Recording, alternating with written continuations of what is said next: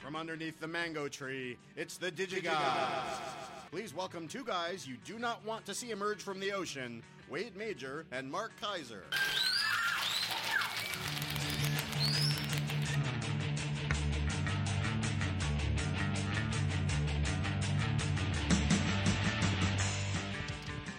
Can absolutely confirm that. I've seen Mark emerge from the ocean, and uh, it is it is not a pretty pretty sight. It is ugly as can be. Corey, who sent that in to us? That was sent in by Makoto Tsukishima, who did once see Wade and Mark emerge from the ocean and was never the same. Yes, very true. Makoto, thank you. Um, there, there is a there is a man from Japan who is unafraid to make Japanese monster movie references, and I love that. Uh, that is awesome. So thank you, Makoto. That was a great uh, great intro. Um, so uh, a few things left over from last week. Had a Wait, wait, wait, wait, wait, wait. What are you doing? What? What? We have a very special person sitting next to us. Look at that. Well, hello there, guest guest person. Hel- Hello, DigiGods. Hello, DigiGods audience. It's me in the same room with Mark. Usually I'm here because Mark is not. This may, in fact, rip a hole in the time space continuum, which will be interesting because that's why I'm here to talk That's- about time travel movies. That is, in fact, so this is our special guest, Tim Cogshell. Tim, uh, who has been a colleague and friend of ours, and especially of this podcast for many, many years. Tim, thank you for being here. We are actually uh, we're, we're uh, helping Tim out a little bit too. Tim, uh, could you what is what is your um, what are your ulterior motives here So, today? so I'm doing this little gig uh, over on our radio station, KPCC 89.3, uh, where Wade and I do uh, share duties on Film Week. And, and, and occasionally I do a little work for John Rabe's Off Ramp program, uh, where I talk about uh, film and culture and other crap. Uh, a, a few weeks ago, I talked about time travel movies. Uh, and I didn't get a chance to talk about everything that I want to talk about, and we don't really talk about TV on that show. So I want to talk about some uh, really neat uh, time travel episodes, so the X Files and things like that. So we're, we're going to talk a little time travel movie today. That's that's what we're going to do. Bravo, a lot of fun. Looking forward to it. I'm not looking forward to it. You're not looking forward Tim's to it? Tim's taking time away from me. Okay, well, My damn show. all right, fine. So be him. it. All righty. But he is talking about time travel. May I just say that if one of the time travel movies is like the Terminator or Star Trek, I'm going to shoot you both. There's Uh-oh. way more stuff out there. No, no, like if your favorite time travel movie ever is like either a Terminator or a Star Trek movie, I'm just saying it's going to be lame because what there's if- been too many of them. Can I talk about like uh, you know time travel episode of Voyage to Bottom of the Sea or something? Well, yeah, because it's not Oh, Star okay. Trek Oh, or okay. Terminator, because that's that's the low hanging fruit Okay. of time travel All right. uh, movies and TV shows. Am I right, Tim Cogshell? You are absolutely right, which is why I did not talk about them uh, in that episode of uh, John Rabe's Off Ramp. Did not mention the Terminator films at all. I like this Tim guy. I, li- I like the cut of his jib. All right, fair enough. Fair enough. Um, so let me uh, let me hit a couple of uh, anime titles that I did not get to last week, real quickly, just to make sure everybody is uh, is on board and aware that these are out there. Black Butler, super cool artwork, super cool animation. These are all Funimation titles, by the way. This is the the latest batch of Funimation. Uh, which is just always amazing. Uh, i- i- with all due respect to everybody else that releases stuff on anime, uh, Funimation really just gets the the mother load of these titles. So, uh, Black Butler, really, really cool, kind of uh, a, a culty mood anime series. Uh, this is the uh, Book of Circus. And this is a Blu-ray and DVD combo pack uh, from the uh, Aniplex line, which is just really, really terrific. And then we've also got uh, Kamisama Kiss season two. Uh, this is the uh, this is the you know basically one of those um, alternate fantasy world uh, shows. Uh, takes place in the uh, in, in one of those kind of um, uh, Lord of the Ringsy environments. Not quite human characters, a little bit mythological gods and demons and spirits and all that kind of stuff. That's a fun show. Much more hardcore is uh, Garo, the animation, season one, part one. These are 12 episodes on a Blu ray and DVD combo pack of uh, a really, really uh, rather extraordinarily creative but uh, violent fantasy series. That uh, I don't want to. I don't want to put this into that uh, giant robot and Gundam suit classification, but it's it's kind of like a fantasy spin on that, and it uh, you know demons and monsters and um, and you know strange armor covered knights and, and and things of that sort. Um, it's kind of like a like cyberpunk fantasy in a way. I, maybe the best way that I could do it. But the uh, the, the the golden armor that uh, is, is animated here is rather extraordinary. It reminds me a little bit of.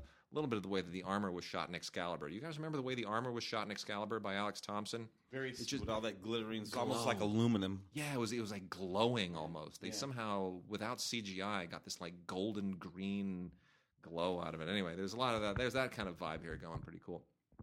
Rage of Bahamut Genesis. Uh, pretty, uh, also pretty violent, but also uh, really, really well, well animated. Uh, a bounty hunter adventure, really pretty cool. Um, if you like, you know, that kind of thing. Fairy Tail on Blu-ray and DVD. This is the twentieth volume of this thing that just will not go away. T A I L. Um, it's a fun series, but man, I'm I'm checked out at this point. I've I've seen maybe thirty or forty episodes, and uh, that's enough for me. So some people are a lot more hardcore. Twenty sets. This thing is just has a following that will not stop. Uh, season one of Shonen Hollywood, Holly Stage for 49. Uh, one of these, you know, more the, um, this is more in the youth sector again, the, uh, those youth oriented anime series, which I don't particularly really get or enjoy. This is a bunch of guys as opposed to a bunch of girls for a change, looking to become uh, a supergroup. And, uh, you know, it's not really, I don't know why they, they put this stuff in anime, but there's a following for it, so at it. Um, gonna be the Twin Tail. Why do they have titles like this? Uh, very, very strange. Female superheroes, awfully cute, cool outfits. Um, you know, they all go to high school. It's that whole scene. There's a lot of that in anime. They, uh, you know, they're they're teen, they're cute, they got big eyes, big heads, and they they they're they're heroic. Uh, rock on. Um, Let's see. And then uh, Psychopass. This is another popular series. Psychopass, the movie, on a Blu ray, DVD, and Ultraviolet set. The uh, Ultraviolet is a relatively new advent for Funimation. So uh, if you are an Ultraviolet fan, just know you are able now to begin adding uh, Funimation anime titles to your Ultraviolet library. Uh, Psychopass is a good one. This is a really, really cool, well animated, very intelligently written science fiction series. Um, Let's see, last couple here. Uh, Boy and the Beast, Blu-ray, DVD, and Ultraviolet set. Uh, this is kind of old school. Uh, a lot of cool kind of fantasy samurai stuff going on in this one. A little bit of a little bit of cyberpunk, um, all kind of blended together in this really really cool uh, alternate universe. That's a lot of fun. And then lastly, the uh, also with Ultraviolet is the girl who leapt through time from the amazing animator Mamoru Hosoda, which is uh, really, really a quite a wonderful story. Uh, this is a, a, one of those youth things again, but it's one that uh, I find actually very well written and beautifully uh, kind of put together about a girl who discovers that she has. A, the ability to leap backward in time, Tim Interesting, interesting. There's your time very, travel very, thing. The girl who leapt through time. And, so yeah, really just cute an or, outfit. uh, a cute outfit, the the, the schoolgirl thing that uh, is so fetishized internationally. But yeah, so uh, At my house. but anyway, so she can time travel, and uh, that that the way that that's juxtaposed over the, uh, the the all these youth issues that are always kind of these teen issues that are always at the center of these things. Very very nicely done. So that's uh, that's our that is our anime from Funimation for this week. Um, Mark, we had a very interesting listener mail that uh, we didn't have time to get to last week. Uh, and you may have a comment on this because you and I have both been to Cannes. Correct. And uh, we, Chevelle Dixon wrote us an email and said, I had followed the Fuhrer over the Cannes Film Festival this year, and I had You not. followed Hitler? You, Fu- no, no, no. Chevelle Dixon is not a Why follower. is Chevelle Dixon following Hitler? All the way to the south of France. Ah. is he not dead? He's hiding out in the south of France? Okay. He's in Brazil. I had Oh. I had followed the furor over the Cannes Film Festival this year, and I had not seen so much dislike for the Palm uh, winner in a while. What past Palm winners have had this much dislike to your memory? Keep up the good work. Uh, so thank you, Chevelle, for really a good question. Mark, in your years at Cannes, was was there any outcry or uproar over the Palm winner? Well, Fahrenheit 9 11. Which, which see, that year I thought that that uh, Old Boy really should have been the winner, which they gave the runner-up award. Right. But that's something where, you know, that one fell right on that political divide.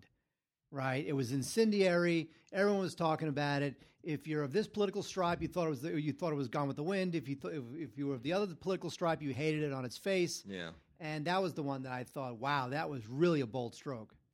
You, you know, um, it, it's interesting. The because I, I went back and I was like, well, you know, I, I it's hard for me to speak to a lot of the earlier Palm winners. If you go back into in, you know 50s, 60s, uh, even the 70s, uh, I wanted to sort of see if there was anything that I had missed. And I, I since I've been following the Palme d'Or, which is pretty much since about 1980, that's when I really started following it. Um, but uh, the there have been quite a few that are really kind of a, uh, incredibly disliked.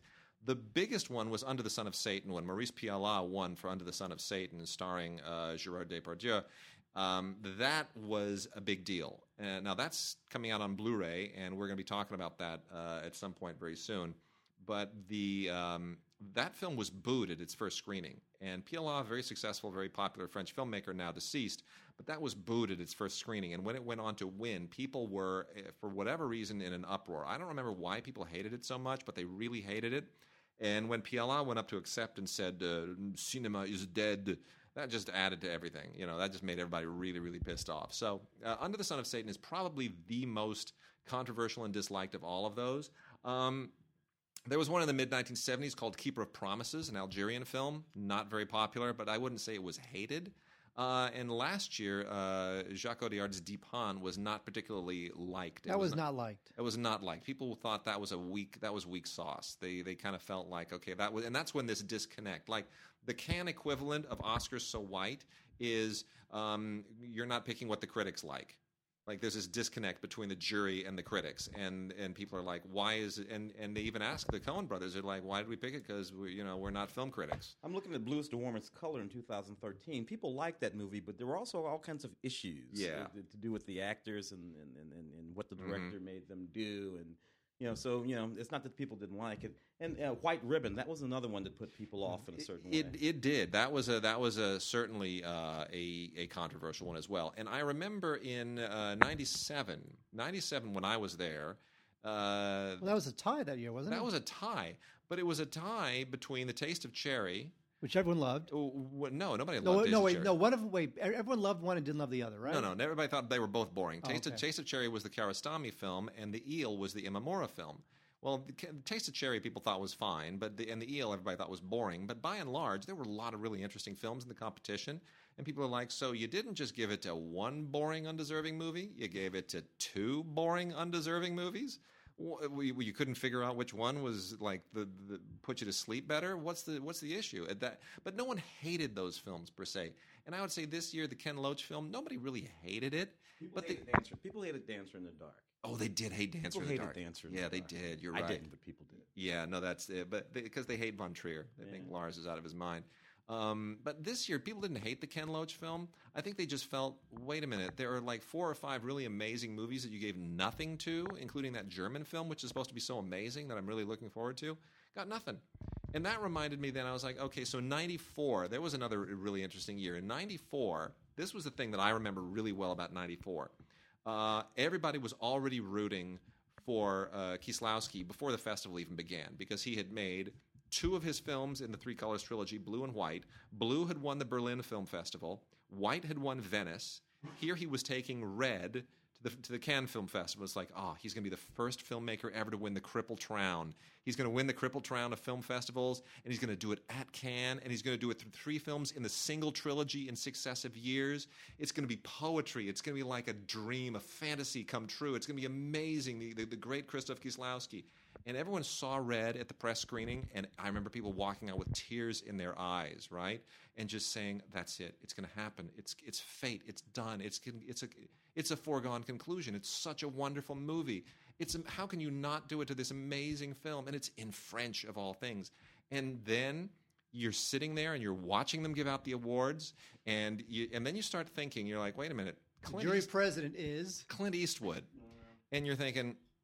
Is Clint Eastwood really going to be down with Kieslowski? Like all the rest of us are, but is Clint going to be down with Kieslowski? because you have to because in order for it to win the Palme d'Or, the president has to. The president can hold That's the right. rest of the jury, uh, hi, completely hijack the process and hold the rest of the jury hostage and say, "This is what the Palme d'Or is going to. You can give awards to anything else, but you know they have to agree on the other awards. There has to be consensus, but the president can really twist the arm for the for the winner.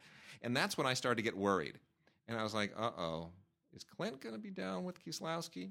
And suddenly it comes to, and Clint goes, and the Palme d'Or, and I remember him doing the, with the P, the P really popped. He goes, and the Palme d'Or, in that Clint Eastwood way, and the Palme d'Or goes to Pulp Fiction.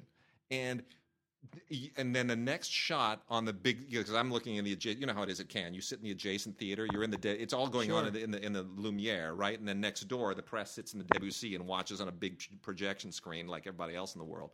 And suddenly there's Tarantino. He stands up. He's high fiving Lawrence Bender, and everyone was in a state of shock.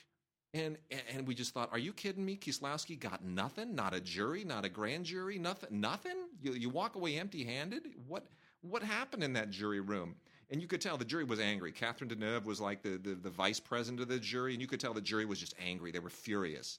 And Tarantino goes up to accept his Palme d'Or, and some woman up in the rafters is screaming, Pulp Fiction is S, right? she's screaming, cursing at him. It's on the DVD, it's on the extras. You can see this on the extras. And she's screaming, Pulp Fiction is Pulp Fiction is and she's screaming this. And Tarantino laughs and he throws her the middle finger. And I thought, this would never happen at the Oscars. No. And that was that. And that to me was that was maybe the most incendiary palm, win, uh, palm winner I ever saw. But you know, so yeah, Why I do you think they didn't give Rouge uh, one of the other awards? Do you think that was like a protest amongst? just- Was that was was that the jury saying we we will not give you that window, Clint? I, I I have a feeling that it wound up being, and, and rumors have leaked out since that that was a really contentious deliberation. That Clint was absolutely dead set on Pulp Fiction winning it. He was really impressed by the film. He wanted that to get the top award, and kind of didn't care what else what got anything else. And then I think everybody else had their own little favorites, and there may have been a if you had had a consensus vote uh, on a on a normal jury where people had to sort of agree on everything and they were congenial and didn't argue, I think uh, Kieslowski would have taken at least a jury prize. Um, but I think the feeling was everybody had their own pet favorites, and it probably wound up being the worst kind of horse trading. It's like, okay, fine, we'll give best actor to your guy as long as we give best actress to mine. Okay, fine, you. Okay, fine, you get your movie, you get your movie. And I think it probably got really bitchy in the in the final minutes. And Clint was probably sitting in the corner reading a newspaper saying, "Just do whatever you want. I don't care. Just give it to Pulp Fiction. I get Pulp Fiction. You get whatever you want." And that's kind of what the rumor was that that wound up being a really a pretty nasty jury deliberation. The, the reason the reason it matters is because it matters. Of course, Yeah. these things make careers. Yeah. Uh, that that win made Well, a career. It made a career, and Kieslowski died about three years later. So not that that killed him. No, it might have. we don't know. We don't know. In any case, uh, thank you, Chevelle. Really good question. And um, so, shall we carry on to uh, Tim? Do you, do you, want- you want to uh, jump into your thing? Uh, do you want to you want to talk about some time travel movies let's for talk a about second? some time travel. Time travel. All right, we can talk time travel movies Sure. for a second. So I, I'm on I'm on the show, and, and, and you know you do radio, uh, terrestrial radio, and uh, you actually only have the amount of time that you have. Yeah. And there were a whole bunch of time travel movies and things that I wanted to talk about that I didn't get a chance to talk to uh, talk about on the show. And I know you have your favorites, Wade. Uh, so I'm going to let you chime in here too. Um, one of the films that I really, really love in this genre is Somewhere in Time, 1980. Uh, uh, Likewise. young, young, young, young. Yes, that's right. Young Christopher Reeves and Jane Seymour, ridiculous. It's just an incredibly romantic show, and I don't know if you'll get a chance to do this, Wade, but but a little bit of the John Barry score, a little bit of John Barry's score for that film, Uh-huh. would go well right about here. Okay, that's enough. Oh, I'm going to let it ride for a little while. I'm going to let it ride. Why not? So, so yeah. So this this beautiful John Barry music that we have going in the background now. And this is absolutely beautiful movie. And if people haven't seen it, it's a chance to see a young Christopher Reeve. You know, Yes. it just just just in his in his in his top form, and a beautiful, beautiful, beautiful Jane Seymour in this beautiful setting. So I love that movie. Right? Yeah. Another one. People, I'm, I'm dating myself with all my picks. I, I'm a big fan of Time After Time. Yeah. Oh, we love that movie. I love this movie, right? Time After Time is. H.G. Wells meets Jack the Ripper in this completely wacky story. Directed by uh, Nicholas Meyer. Nicholas Meyer. Pre uh, pre Wrath of Khan. Yeah, I think it's, it's his, his directorial debut. Maybe, maybe, maybe. I think maybe, possibly. Uh, uh, Well, we'll we'll find out. yeah. Uh, uh, but that was- we're going to talk about Wrath of Khan later today too. Uh, and and yes, Pre, well, yeah, Wrath of Khan. Then he he wrote another one of those, didn't he? Uh, Seven percent solution. Yeah, yeah, Yo, so so so Nicholas Yeah. Meyer and it has that sensibility. Yeah. This is a film that came out in 1979, which happens to be the year that I graduated from high school, uh, so, which makes it very important to me. It also has uh, uh, an insanely comely Mary Steenburgen. Yes, it does. Oh my God, I was so hooked on her uh, in the late '70s and early '80s. Yeah. Anyway, we should move on. And then there was this little film that I didn't get a chance to talk about on the show called Time Lapse. This is a 2000 maybe 12 Oh, sure. film. Sure. Neat little film. This movie. Let me set this film up for you. I want people to actually go out and get this. Right? Danielle Panabaker is in it. I can't remember who the other actors are, but it's a neat little movie. You have this guy, uh, this this this couple, and they live in this cottage that's across from another cottage, right? Now, in the other cottage, there's this professor who has died. He has built this contraption, and this contraption is pointing out of the window of his cottage directly at the window of the couple's cottage, right? So, so through that contraption, which is kind of like a camera, he can see their front window and everything that happens in the front room of their cottage, right? And this contraption takes a photograph of the thing that will happen in that front room of mm-hmm. the next day at exactly the same time every day. And through a whole bunch of machinations, this young couple comes to know about this man and this and this machine, so they can see uh, what's going to happen in their room the next day at the exact. Dude, this is a very clever storyline. It's a very smart film, uh, especially a, a way of doing a time travel film that is all set in one very constrained location with a very limited cast. It's nothing but people coming in and out of Yeah. more or less these two or three spaces Yeah. and falling under the influence of knowing about this Yep. this machine and what that means, and it just ties it up in a nice little type thing. Time lapse is the name of the film. What's that guy's name? Uh, Bradley King is the director. Yep. Uh, and the Good writers are uh, Bradley and a guy named uh, B.P. Cooper. Neat little movie. I like the little ones like that, dude.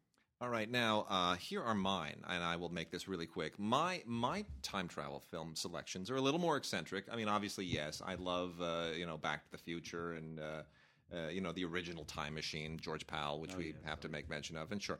But um, here are the ones people don't typically think of as time travel movies: Time Bandits, Indeed. Terry Gilliam, really interesting movie. Not really a time machine; it's more kind of uh, Metaphysical time meta- travel movie. metaphysical, magical Terry Gilliam time travel. You know, and you're not really you're you're you're sort of traveling between fantasy universes in a sense, but still, it's a time travel movie. Uh, Groundhog Day, Oh yeah, yeah. right? yeah, yeah, because you're reliving the same day over He's and in over. that loop. He's in it's in a loop. loop. so you're not going into the past or the future in the conventional sense, but you're you're caught in a loop, uh, which is wonderful. Uh, Slaughterhouse Five. Oh yes, he Billy becomes- Pilgrim. he becomes unstuck in time as he types, uh, which I think is, you know, George Roy Hill directs the daylights out of that movie. I just think that is a funky, weird, totally fantastical movie, and uh, I love it on every One, conceivable one of the better adaptations of Vonnegut. Yeah, and and and it's an un, almost unadaptable novel, but they made a cool movie out of it. They did. And then lastly, the one and only time travel movie ever made by Woody Allen, Midnight in Paris. I love it. That was my Absolutely love it. Okay, well, fine. Mark, with that, pass the microphone to Mark. Let him tell us. You you you took away my midnight in Paris. I'm sorry. I don't like you anymore. I'm going to say um, I'm going to be a little stinker and say the episode of the Twilight Zone, "No Time Like the Past," where Dana Oh, that's Andrews, Dana Andrews, right, the, the uh, famous uh, film noir actor, goes back in time and tries to stop the sinking of the Lusitania and he tries to stop Adolf Hitler.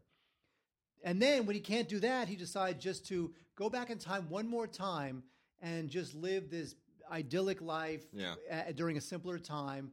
But even that has its complications. It was also one of the rare. Uh, there was a group of Twilight Zone episodes that were an hour long.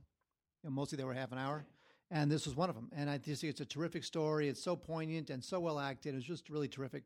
Uh, you know, other time travel movies I liked. I, I can't say favorites, since so many of these um, are great films, and I can't say Star Trek or Terminator.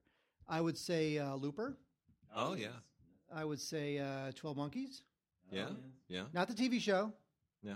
But the 12, the TV show is good too. TV show is good too. Very good. La Jetée, of course. That was one of the, that That's was one of right. the films we, that I talked about. Yeah. Now, could I say Midnight in Paris again? Sure. Midnight in Paris. Okay, good. Very good. I'm going to toss in one more just for the heck of it because Yeah. I want to talk about television. Yeah. An excellent episode of The X Files, right? It's called Monday. Yeah. Uh, uh, 14th episode, sixth season of The X Files. It takes place uh, at a bank robbery. It opens with Mulder already shot and bleeding out. Yeah.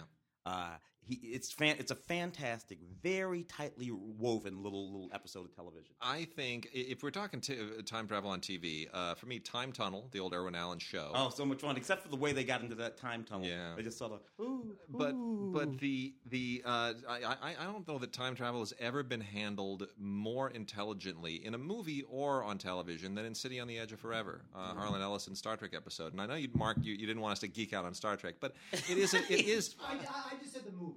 Yeah.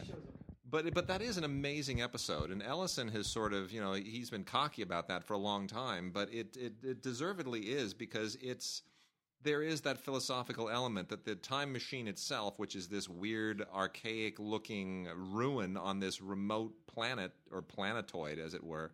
Um, is is not just a device for going back and forward in time, but it's a teaching device, right?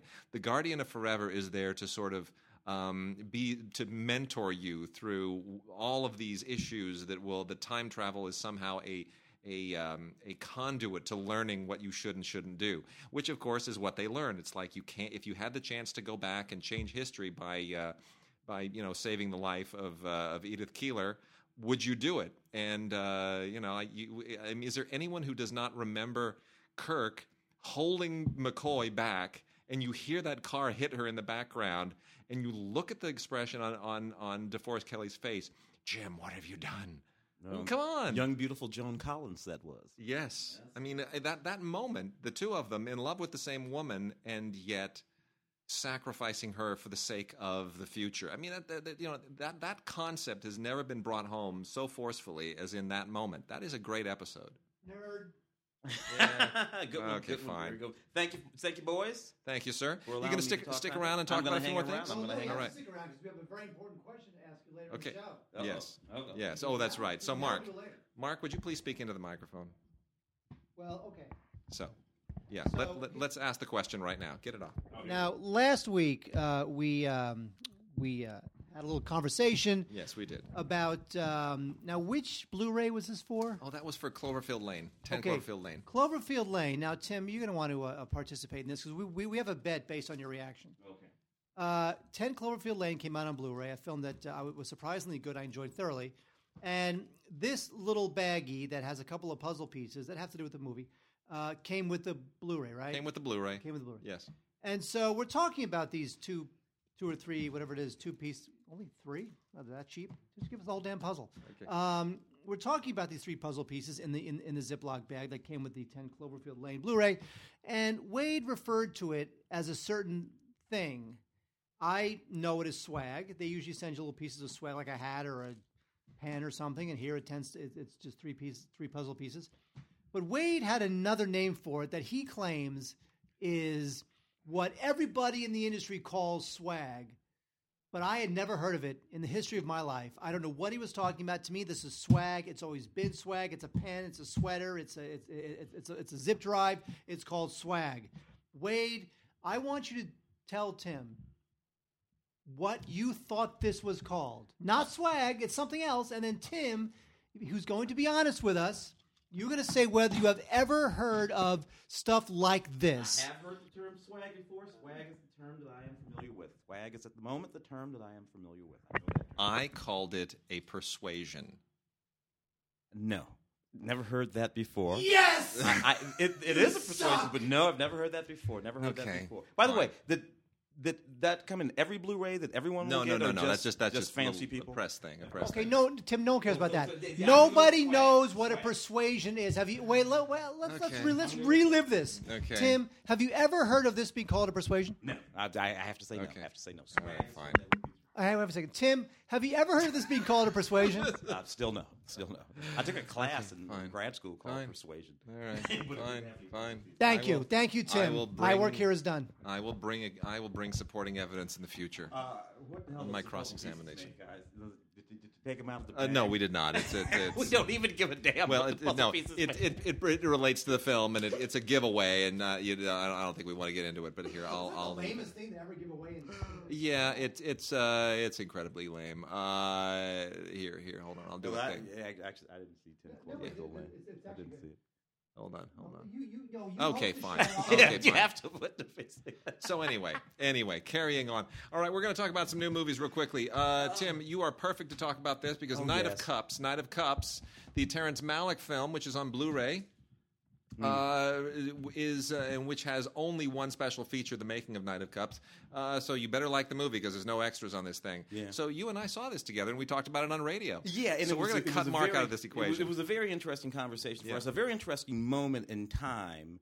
Uh, Knight of Cups, uh, uh, not critically loved by No. anybody except m- maybe me and you. Yeah, Well, because we we identified it as the conclusion to a trilogy Yes. that Malick is making about his life that began with Tree of Life and continued with To the Wonder. a very introspective trilogy, which is much more, which is much more deeply uh, woven than, than than I had thought before. You know, I beat up uh, what was what was the middle movie? Um, to the Wonder. uh, to the Wonder. I beat Yeah. that movie up pretty good. you and I saw all three of these Oh, together. three together. Uh, Yeah. Tree of Life being the first one, of Yeah. course, uh, uh, which we both loved uh, roundly. To the Wonder is a movie that I beat up pretty good, but I didn't really understand what was going on uh, when when when I saw that movie.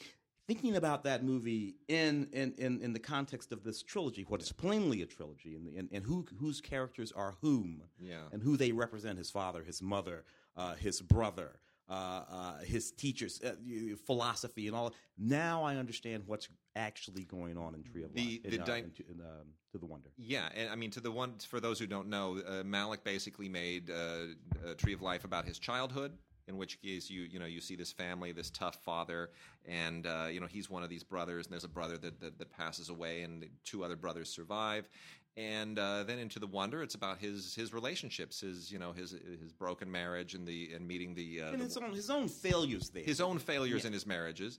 And then this is about the grown, I mean, in a very loose way, the grown Terrence Malick, now played by Christian Bale. He went from, you know, the present and uh, future Batman, uh, Ben Affleck, to the past and uh, recent Batman, ben, uh, Christian Bale, um, uh, playing, you know, a screenwriter who is loosely based on Malick, who, again, has a brother and another brother who's deceased, and Brian Dennehy plays their the hardcore dad, and uh, Wes uh, Bentley plays the other brother.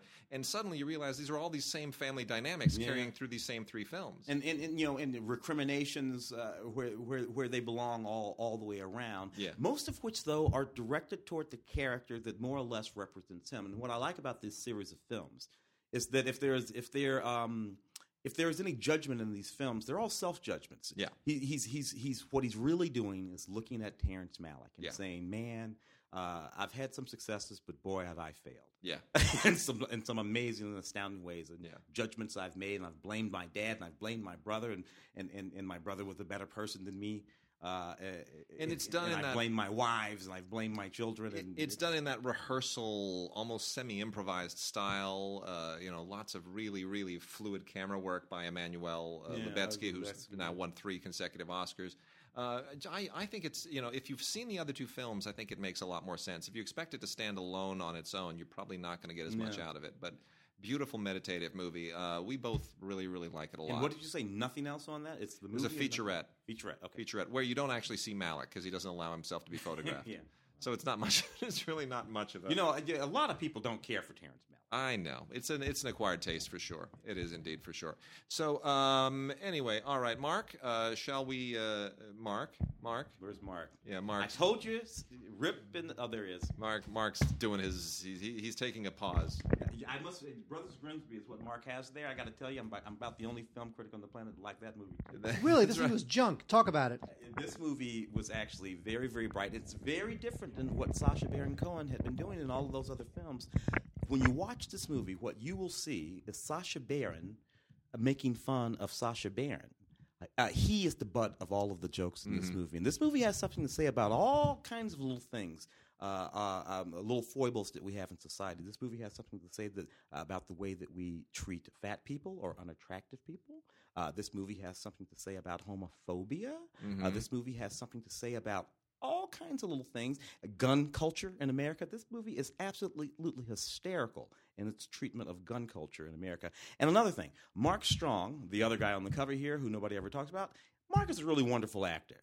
Uh, and just throws himself into this perfectly ludicrous movie, whole hog. He does not pull back, even uh, when they are in the elephant's vagina. He does not pull back. Oh, that's too funny. Anyway, too funny, brilliant. So anyway, that's the Brothers Grimsby, um, and uh, we. Uh, Mark, do you do you have anything to add, to add to Brothers Grimsby? I have not seen it, so I'm I'm going Uh, to take no, Tim's. there's there's way too much uh, anal cavity jokes to really make me laugh. Okay. Brothers Grimsby. All right. Well, fine. So be You it. know what? Sacha Baron Cohen, that guy's got to figure out what to do because he's he fell out of the uh, Freddie Mercury film, right? And now he's doing anal cavity movies that only uh, Tim Cogshell likes, yeah. and uh, he's got to figure out what he's going to do with himself. All right. Fine.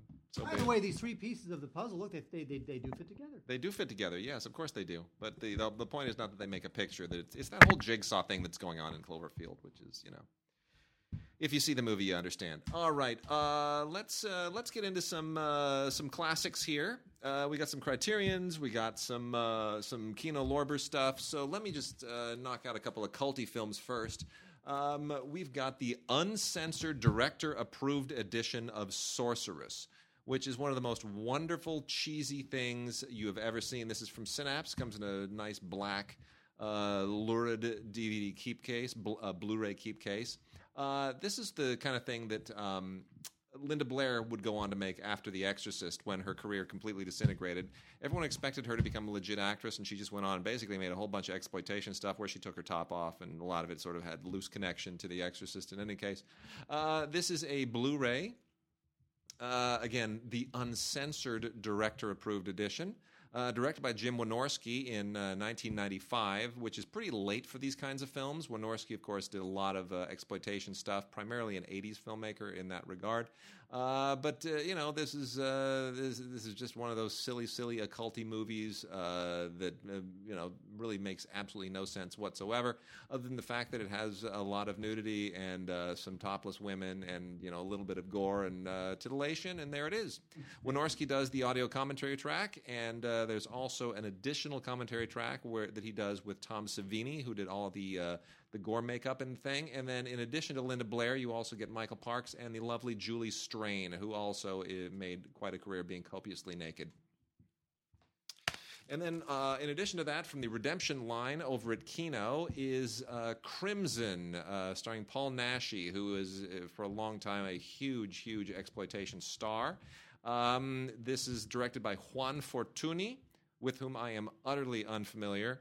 And you also, if Crimson is, a, is not enough for you, you can also get the alternate European cut of Crimson, which probably tells you more about the movie. The Euro- alternate European cut is entitled The Man with the Severed Head. What? That's right, the man with the severed head. So, uh, you know, if, if Crimson is a little bit too obscure for you and you don't really know what you go, well, what, what's it about? Well, the European version is called The Man with the Severed Head. That's a little bit like if, uh, you know, the Europe, the U.S. release of, uh, you know, Star Wars was Star Wars, and then uh, internationally it was the movie about the Death Star thing that gets blown up. No, that's what they call it in Japan. You speak into the microphone, please?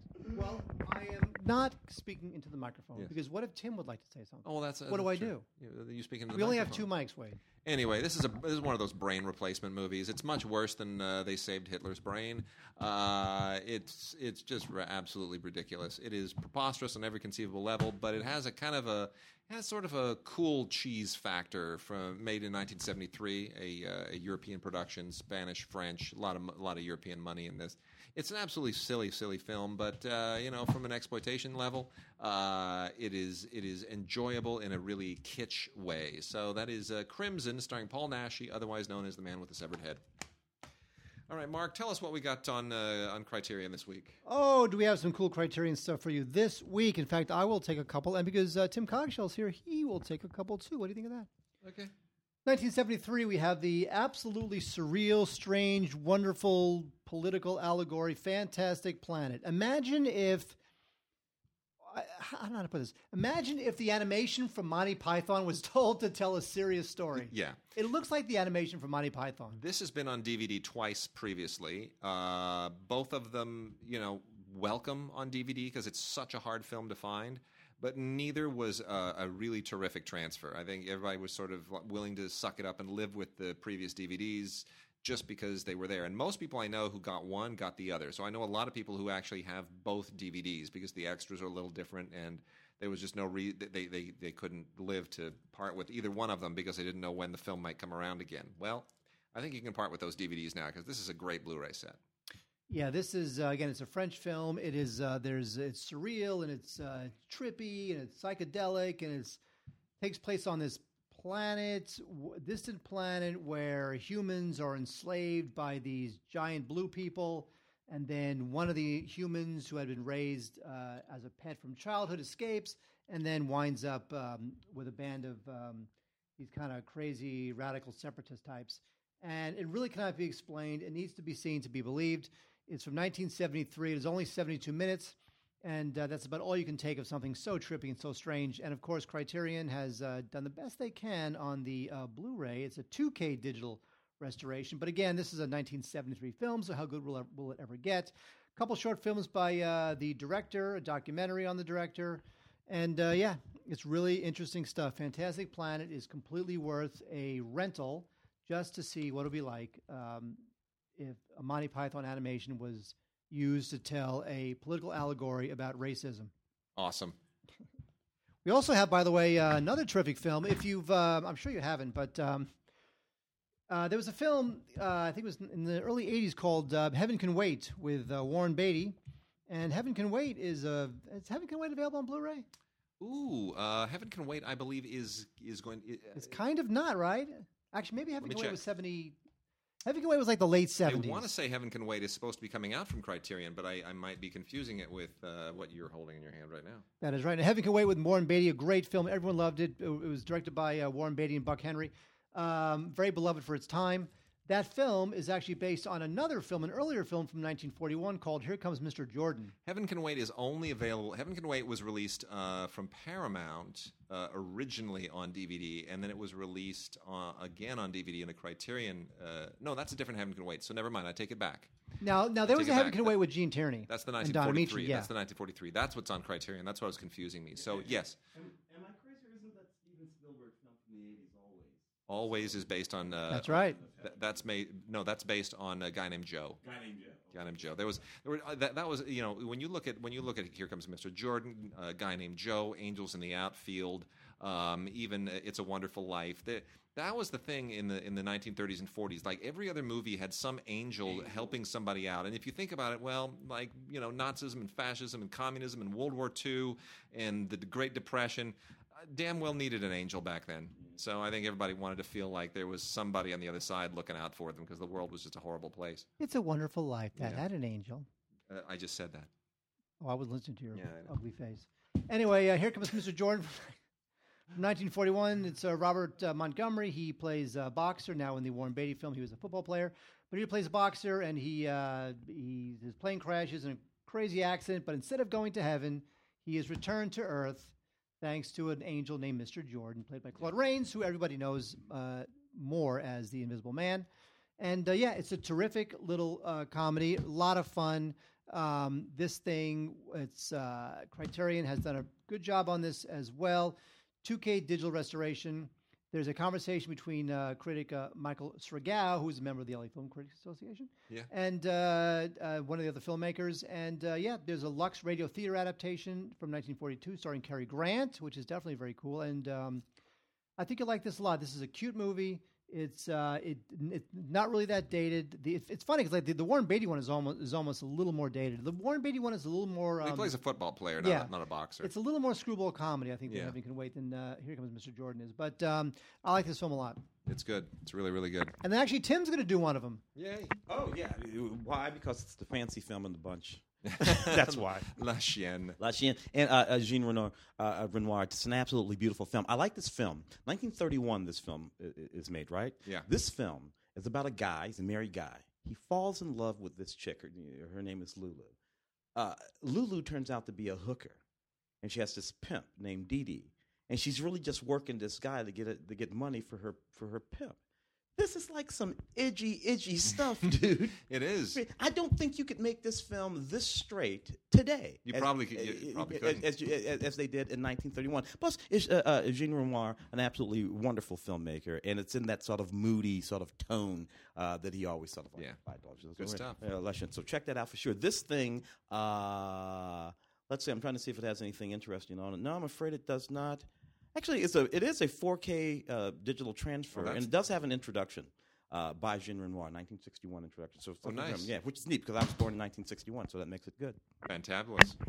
Renoir, by the way, is one of the um, unsung greats He is. of film. I mean, because uh, this is 1931, so it's like the early sound era. Yeah. And then other guy, you know. I know the- when you're and, and Renoir's father was the painter. Auguste Auguste Renoir, Auguste the Renoir. great painter. Yeah. Uh, a couple years later, next year, he'd made uh, Boudu Saved from Drowning, which Criterion had released on That's DVD. right. And of course, he would later make uh, The Rules of the Game, which for a long time was considered like the best film ever made in that Sight and Sound poll, Yeah. right? And uh, he was amazing. Grand Illusion, of course, from 1937, one of the all time great anti war films. So, um, yeah, uh, Jean Renoir is the man. All right, and then uh, from uh, Full Moon Features, uh, who's uh, releasing a lot of Blu-rays now, there is H.P. Lovecraft's Lurking Fear, which is which is a weird kind of occult film. I, obviously, I've never read the original Lurking Fear, uh, but this is from the '80s, and uh, it's like '84, I believe it is. And the the idea basically is you got a guy uh, played by Blake Bailey, who's been doing time in prison. He didn't commit the crime, but he comes out, and his family, including like a really weird Vincent Schiavelli, who's always a weird dude, um, especially in Ghost. Remember him in Ghost? He was all creepy and Sure. He, weird. he, he reminds me of, um, he always reminds me of uh, Richard Libertini. a little bit, except he's like you know Richard. Richard's a nice guy, and Vincent Schiavelli's kind of a creepy dude. No, but they, they're both like tall, lanky. Have you ever seen little- Vincent Schiavelli around town though? He Oh, who like a- hasn't? Well, he, he drives like an old classic uh, car from like the 30s or 40s, and he's he's always kind of decked out in some weird kind of scarves and berets and things like that. Vince Schiavelli, the, the day that the 1992 riots broke out Yeah, here in Los 92. Angeles, I was in Paris. I was interviewing Vincent Schiavelli on the roof of his house uh, in West Hollywood. His No apartment. kidding. He lived in the Fauntleroy. Or what's Yeah. the name? What's the name of that, that, that fancy building right there? Uh, uh, on Rossmore, yeah, right there. He lives. Oh, yeah, yeah. That's where he lived in 1992, anyway. And for whatever reason, we had went up to the roof. He was in Batman, the uh, I guess it Oh, that's the right. Batman Yes. Yeah. sequel. Yeah. And I was interviewing him for Entertainment Today magazine that you and I work for. A feature. I was writing a feature, and uh, and we're sitting there, and Vincent Schiavelli looks over my shoulder and he says, "What's that?" And I looked back and I said, "No, "It looks like a fire." I don't know. It looks like it. And he says, "Well, then what's that?" and I looked over, and it's like another fire that was bigger than the first fire. And we went to his apartment and turned on the news, and No we realized kidding. that the city was on fire. So that's my Vincent I, Schiavelli I- story. you know, I was in I was in Paris taking meetings and skirting around. And I got back to you know the friend that we were staying with, an old friend of my father's, and and she looks at me and you know this lovely old lady, and uh, and she said, "Oh, things are really bad back at your place." And I'm like, "Really? Did did my mother drop something? What happened? Uh, you know?" And and it, she turns the TV on, and, and all I saw was just riots, and I just thought. Oh, and then I remembered Rodney King, and then I, mm-hmm. I had I'd completely forgotten that was going on. I'd been in Paris for about a week, and I was on my way to Cannes, and uh, and I and I was like, oh, you got to be kidding me! Yeah, I remember it well. Well, anyway, Vincent Schiavelli. There you go. that Vincent Schiavelli just reminded us of the riots. Uh, so anyway, Schiavelli is probably the best thing in this. Lurking Fear, H.P. Lovecraft's Lurking Fear on Blu-ray. Basically about a guy who gets out of prison and he, you know, his his illicit family and other connections. They want him to go and dig up some money that his his uh, his dad had stolen and buried in a cemetery. Unfortunately, it's a cemetery that is populated by cannibals who live in the in tunnels underneath. And you know what? That's the worst thing. I hate it when that happens to a cemetery. You know, it's like it's like uh, we got a couple of them here in L.A. Cannibals in the tunnels underneath. It's such a problem, So it's a documentary. kind of. Okay. Yeah, but you can get them out. You can call Orkin. They have they have like a, they they have a treatment for cannibals. You know, it's like what they do for gophers, except they just it's more powerful. Now wait a second. Now we've had uh, we've we've gone through the vampire cycle. Yeah. We're now currently in the zombie cycle, Yes, right? Maybe next will be cannibals. I think so. I think we need more Or werewolves. Where we've done werewolves. It Although like- Universal's starting to remake all their uh, Universal's going to remake all their old uh, classic I horror films. They got uh, Tom Cruise starring in um, the Mummy. The Mummy. Yeah, big deal. Okay. So, uh, last classic of the week before we uh, dive into a few other. Well, we got some Star Trek stuff to talk about. Uh, Nerd. Yeah. Uh, Andrew McLaglen, who did tons of westerns way back when, one of those workman-like guys, primarily in the '60s. He had a late-stage western in 1971. This is out on Blu-ray from Kino Lorber, uh, with the enviable cast of Brian Keith and Dean Martin, two guys you always want to have in a western. Uh, and I uh, like Brian Keith. uh, it's called Something Big. It's a movie called Something Big, and By, well, by the way, why is there a Keith David and a David Keith? Why don't you IMDb that? There's a Keith David and Yes. a David Keith, I know that. right? Yes, right. Tim, back me up. Another hole in the time space continuum. Here's the interesting question: Do you know which one's black and which one's white? Keith David is black. yes. I have no idea which one is which. David Keith. Keith Keith David, yes, Keith David's the black guy who is who is also the dad, as it is in uh, in something about Mary.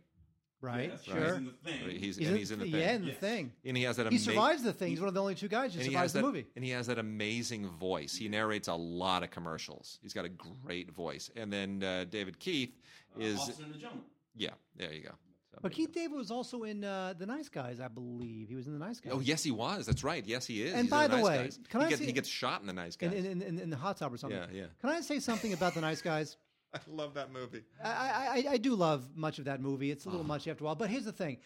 It, it annoyed me that the film tanked because everybody's complaining that the studios only make sequels Yeah. and tentpole films. And here's Warner Brothers putting a decent amount of money behind a film Yeah. that is original. Yeah. Bit of a throwback, but original and a star vehicle, and it tanks. I- and all that does, it just, it just makes it makes Warner Brothers hunker down even more. I'm going to make a prediction. First of all, first of all, I, I, it's, it was R-rated. I don't think they handled it quite as well as they should have. I also think it was not released at the right time. I think a film like that, you you don't release that film now. You release that film in October. You know what I mean? You release it in October and you platform it a little bit and you let it sort of build a reputation and then become a must-see thing. But I'm also going to predict that it's going to do really, really well on on on DVD and Blu-ray.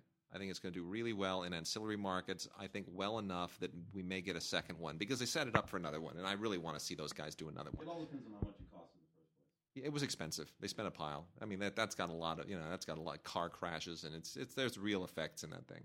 So anyway, something big, kind of a kind of a silly western. Um, it, it, it you know it, it, it it's. it's 1971 is getting pretty late for the Western era, and everybody's kind of trying to keep up, and everybody's getting a little uh, long in the tooth. And yeah, there's a you know there's a there, there's some fun action in this thing, and Dean Martin's a little bit funny and sly, and they got they got a nice little thing going on between them, Brian Keith and Dean Martin. But it is definitely uh, everybody's sort of trying to hang on to a, uh, a a genre that is long past, especially considering that the the music and the songs come to us courtesy of, mind you, this is a western, a western with music and songs courtesy of Marvin Hamlisch, Burt Bacharach, and Hal David. Oh, come on. Raindrops keep falling on my head? Totally inappropriate to that movie, but we love it because we still love the movie in spite of the song, not because of the song. You know that. Yeah, that is true. Yes. Okay. So Marvin Hamlisch, Burt Bacharach, Hal David, not exactly what I associate with westerns, but nonetheless, a it's an okay film. Wade's a hater. All He right, hates Mark. things. Mark, we've we've got uh, we got a nerd moment here. What is that over there? Let me show me that. The, the big one. The big one. The big one. And when I say show me the big one, that is not sexual in any way. the big. Thank Uh, you. Tim, take over the mic. Okay. All right, so, I've got the mic. So we are we're going to talk now about Star Trek II: The Wrath of Khan director's cut, which I don't think is any better than the regular cut. I, I I really am not a fan of Wrath of Khan at all, as we know on this show. But Mark loves it. But I made an issue as soon as this arrived. I posted a picture on the Facebook page to explain to under, underline the fact that I think this is the worst cover I have ever seen on any Blu-ray ever. Mark, this is one of those Mondo things. You okay? So so It's lame. Black, white, and red pastiche of characters from the film. Why ink, now? ink, yeah, drawing, I- yeah. not not and not a fan uh, on any level whatsoever. But but uh, Kevin Haub, uh, listener on the Facebook page, went and actually went and got one of the original some of the original Bob Peak artwork, and he did a cover that I am now going to replace it with. Oh wow! Thank you, look Kevin. at that. See, isn't that great? Thank you, Kevin. So the original Bob Peak uh, artwork, which is just wonderful, and Bob Peak, of course, one of the legendary uh, poster artists of all time, going all the way back to Funny Girl and My Fair Lady and Excalibur and Apocalypse Now, all of which, by the way, they had a, a Bob Peak uh, exhibit about a year and a half ago at Pepperdine University, which I went to, and I stood next to the original drawings of a lot of that stuff, and you look at the original artwork for Apocalypse Now with Brando's face and all the red and all of that, or the Excalibur artwork or Star Trek Motion Picture, it's amazing. That guy was an artist par excellence. So that's the artwork that should be there. So thank you, Kevin. You saved the Blu-ray. As to the director's cut itself, um, what can I say? Got a lot of stuff. The director's cut and the theatrical version. Uh, Nicholas Meyer does commentaries. Uh, Nicholas Meyer comes up again. There, He, there he is. He does commentaries uh, on both. Um, he also does a commentary on the theatrical version along with Manny Coto. There's a text commentary from uh, Michael and Denise Okuda, who do all of those really cool technical books on Star Trek stuff. Uh, and then there's a, uh, a library computer and a thing on the Genesis effect and the, the effects, and you know lots of. I mean, there are there are probably a dozen different featurettes on here, almost all of which are in HD. There are storyboards. Uh, there's a tribute to Ricardo Montalban. It is just is jam packed with stuff. But let's be honest, the dir- the difference between the director's cut and the theatrical cut. Very few cuts, and in, in running time, three minutes. That's it. It's not Which like one's longer? That's the director's longer? cut. The Director's director's cut. cut's And that's And the- more that kid. Who, who's the kid who, who dies? Oh, uh, uh, Pe- Pe- Pepper Peterman. Whatever his name was. Pepper. Pep- Pepper- Pepper. Pepper Who was the Peterman. kid who died? I forgot his name. This, he was the the, the, the, the young ass. I've seen this so Pepper many. Peterman. I can't believe I don't remember this. Uh, he, was the- he was the, the, the this is Peter Parker. What? Don't stop the recording. No, I'm not going to. You- Are you talking about? You're talking about what's his face? That kid who dies and the, the little kid.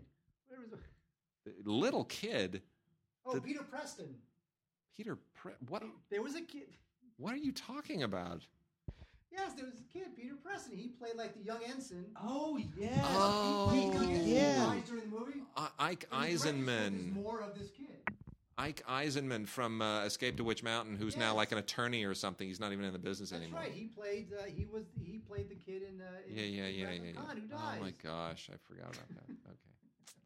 Peter Parker. All What is it right. with uh, Pep- Pep- Peter Peter Preston or something. Peter Preston. Yeah, yeah, yeah. Peter Preston for For a second, I was thinking, are you talking about Kirk's kid? Because he's grown up, played by Merritt Butrick. Who has since passed away. He was since passed away. That's what I thought you were talking about. Because No. Merritt Butrick, who How I who. I met once when he was on Square Pegs. Oh, You know, he was on Square Pegs. stupid show.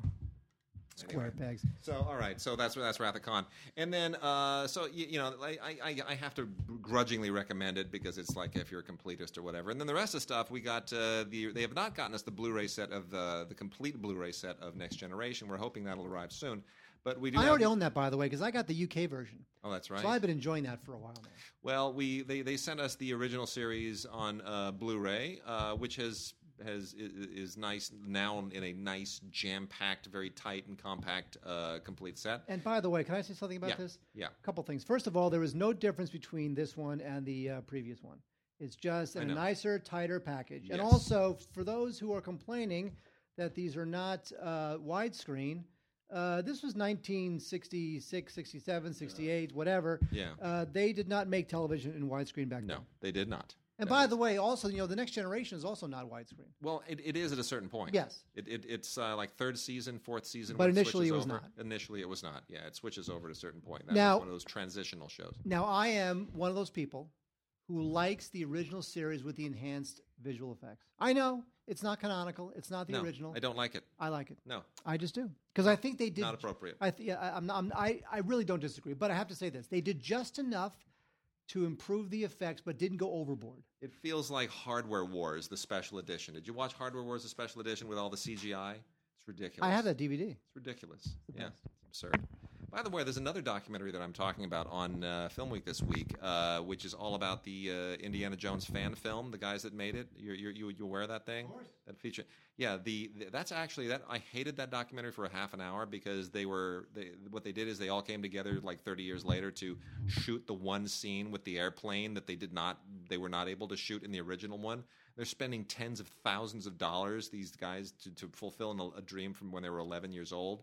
And I'm thinking, okay, you're a bunch of you're a bunch of indulgent, overgrown losers. You're risking your jobs and everything to complete. I mean, why are you doing this? And then it gets interesting. So I will say, then the, the film won me over. So very interesting film. Anyway, completing our, our Star Trek coverage today, uh, the uh, J.J. Abrams Star Trek and then its sequel Star Trek Into Darkness are both out in 4K Ultra HD editions with 4K Blu-ray, regular Blu-ray, and then of course the uh, ultraviolet digital HD version, and uh, loaded with extras, all the stuff that the uh, previous ones had. Um, uh, commentary by JJ and you know uh, Bryan Burk, who I, I have known for. It's just weird. It's weird hearing. Brian You introduced Bryan Burk to JJ. No, I introduced Brian to Matt, and Matt introduced him to JJ. Got it. That's how that worked.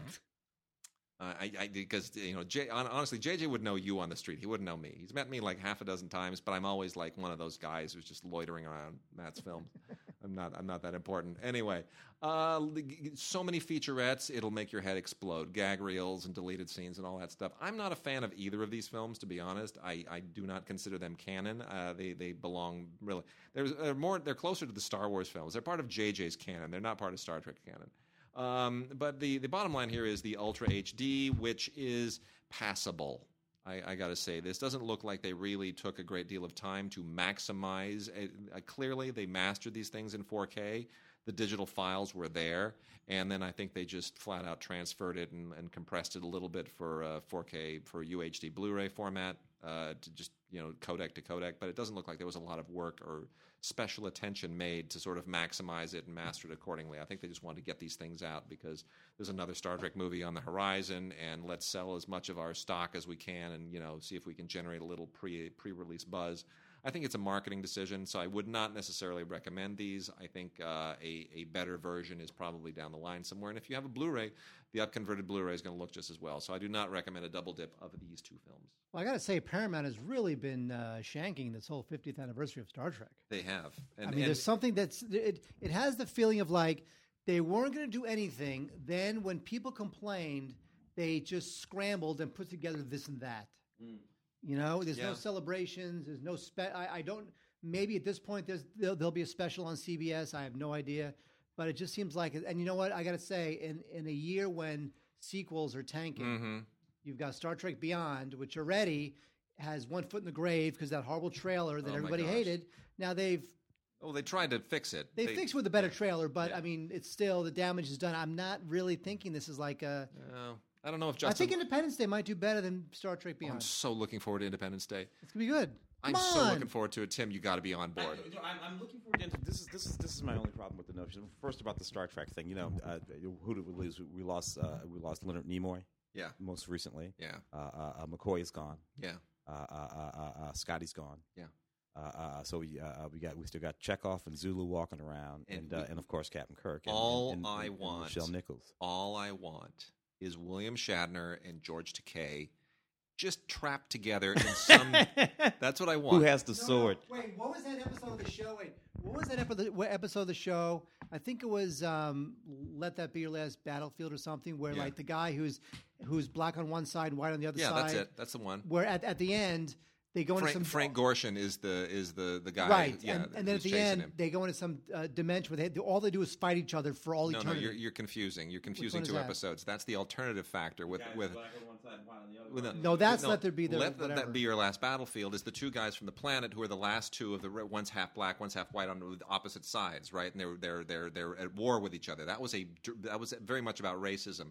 You are thinking about the alternative factor where the guy with the with the little beard shows up. And there are there are two dimensions, and there are two versions of him, and they keep crossing and fighting each other in that little middle uh, ground. Oh, that's right, that- that's his- right, no. Lazarus A and Lazarus yes, because Kirk goes down on the planet and he sees the and he sees the crashed craft on right. the planet. And he meets the other guy and he realizes, oh, you're not the guy who's like. He goes, no, he's obsessed with me. He can't stand that I exist because you know we are alternate versions of each other. And then it, ah, and they're in, inside the thing, and he they have to trap each other in there so that the other guy, and they never, if they ever meet in either dimension. The universe will come to an end, or some such nonsense. So they have to. Kirk has to blow the machine up and trap them. We are nerds, So man. then- we no, are so so then- pathetic. I cannot believe we're. No, well, first of all, you're you're a bigger nerd than me because I, Yeah. I I had the episode wrong. But also, that's what I want. Uh, George Takei and William Shatner. I want them to be trapped in the dimension, and they, Oh, they, they struggle so for all badly. eternity. I want that so. You realize badly. that Shatner's going to bury all that whole. Shatner will bury that entire cast. Yeah, he will. He will live longer than any of them. You, you, you realize how good he looks for the fact that what is he 84 now? He looks Really? fantastic. Yeah, he's like 84. He Yeah. looks fabulous. Yeah, It'll be him and Nichelle Nichols. Yeah, he was born in 31. He's born in 31. I know that same same year as my mother and my father-in-law, who have both passed on. Yeah. He's born in 31. He's a child of 31. He's, he's he will be uh, 85 this year, and still working all the time. and Oh, still wait a second. he's, um, he's 85. He's 85 now. He had, he Yeah. had his 85th birthday on March 22nd. there you go. By the way, may I just say Yes. that the c- two coolest people of our childhoods, Captain Kirk and Fonzie, Yeah. both Jewish. Putting it, putting it out there. Who knew that the coolest guys on TV were actually Jewish? and one's a Canadian. There you go. you go. Well, anyway, let's uh, let's move on. Tim, We're going to talk a little British television before we wrap the show out. Tim, you, you are a fan of this show. I am. I really like Grantchester. It's really a, a, a neat show set in about 1953, uh, just outside Cambridge. And you have this guy who's a vicar, the vicar of this small town. And, you know, he ends up going around solving crimes and doing all that kind of stuff. Sort of a Miss Marple kind of thing going there. But what I like about this show is it delves into some really, really interesting sort of social constructs and conversations.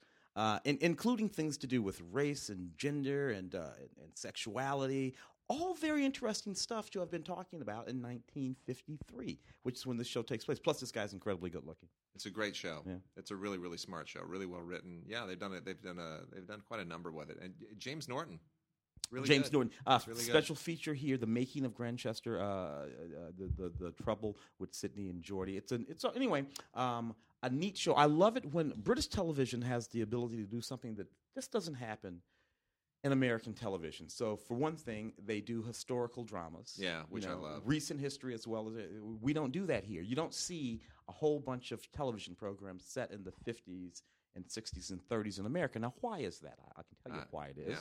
Because we had a problematic culture Yeah. in the 50s and 30s and 40s in America. In in the UK, they had dealt with most of those issues Yeah.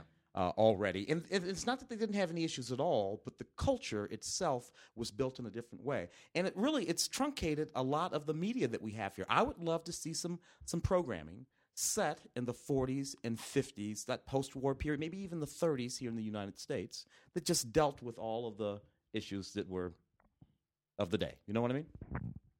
Grantchester like it. Absolutely. All right, so uh, Birds of a Feather is a British sitcom that ha- was on television over a decade ago, and it is back. Apparently, this is I, I am unfamiliar with the previous incarnation of it, but um, it's a little bit like uh, Absolutely Fabulous. It just keeps coming back every so often, and uh, it's a little similar to that in some respects. It's not quite so unhinged. A couple of sisters and a good friend of theirs who uh, all move in together, uh, kind of odd couple style. So it's like an odd triple. And um, it is still very funny, and it is a smart show. Some really, really great uh, performances from Lesley Joseph, Linda Robson, and Pauline Quirk. Uh, originally of Broadchurch. If you've ever seen Broadchurch, he's great on it. Um, so that is uh, that is set one of Birds of a Feather, the the new version, the revived version that's out, and uh, quite funny.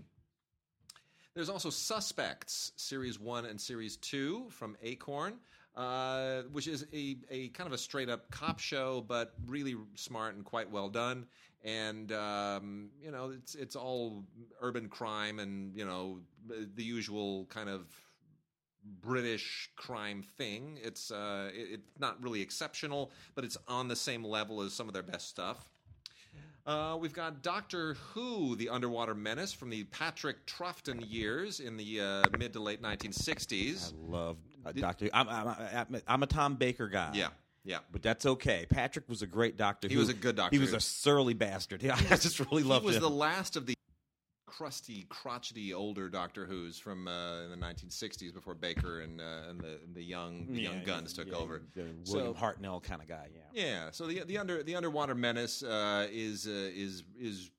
I mean, this is all in black and white, by the way. This is just so, so you're you're prepared for this. This is from 1967, and uh, it's all takes place in Atlantis, which is done in a really cheesy yet strange and weird and compelling way. So the underwater menace comes from Atlantis. We've also got Call the Midwife, season five. I'm amazed at how long this show uh, keeps uh, carrying on. Uh, Another excellent British drama. It is, isn't it? beautifully done, cinematic in wonderful, every way. wonderful period stuff, and uh, all of it. uh, You know, I, I mean, here's the thing that I love most.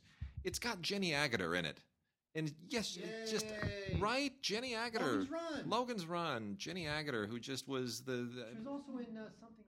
Oh, everything. Oh, but it doesn't matter. She's just wonderful. She continues to be absolutely wonderful. I don't care what age she is. I want her to keep doing stuff forever. Uh, it keeps my youth alive. Anyway, uh, no, it's absolutely delightful. Wonderful, wonderful drama. Uh, Call the Midwife, season five on Blu-ray. That's from BBC.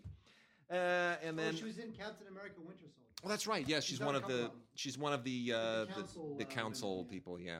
Uh, Detectorists is hilarious. Uh, we missed the first season of this. This is Detectorists series two with Mackenzie Crook and Toby Jones, and they are just absolutely beyond hilarious. I- Have either of you seen the Det- I have not Detectorists? seen that. This is this is an absolute laugh riot about a couple of guys who belong to a metal detecting club.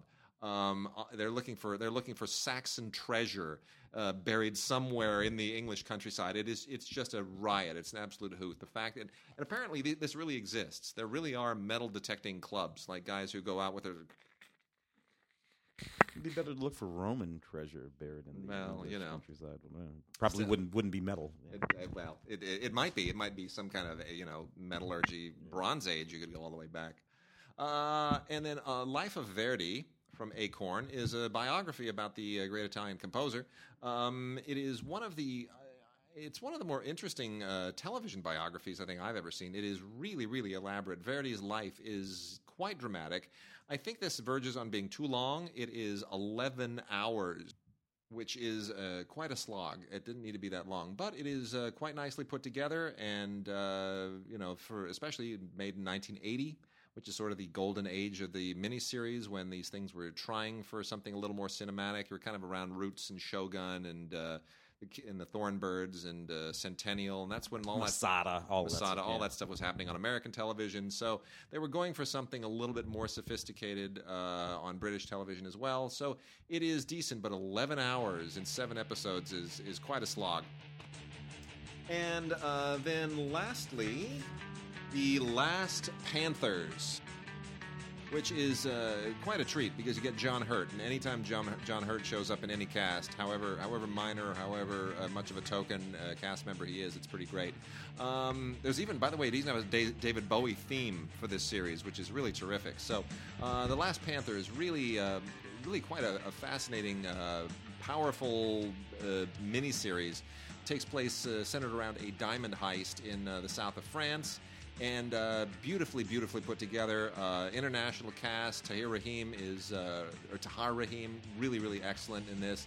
Samantha Morton also shows up uh, as her usual excellent self. Um, fascinating. Shot in seven different countries in five languages. Uh, very, very impressive uh, bit for television. So, um, you know, six hours flies by with this thing. It is really, really impressive. Great miniseries. The Last Panthers on Blu-ray and on DVD, but get it on Blu-ray because it's just it's like a movie for television. This is one of the this is if we were talking British miniseries, one of the best things they've done in a very, very long time. So, uh, John Hurt, Samantha Morton, Tahar Rahim, really, really great. The Last Panthers. Gentlemen, thank you so much for being here. Thank you for having me, thank guys. you. Tim, Tim, Tim, Tim, Tim, yes. And That's what sends me back to hell. and we will uh, we wish you well with your uh, with your bit for John Rabe. Uh, Mark, we will You wish be- me well for anything? No. I- well, you got a date, don't you? I have a date tonight. Well, good. I Thank hope it goes well. It rarely does. Okay.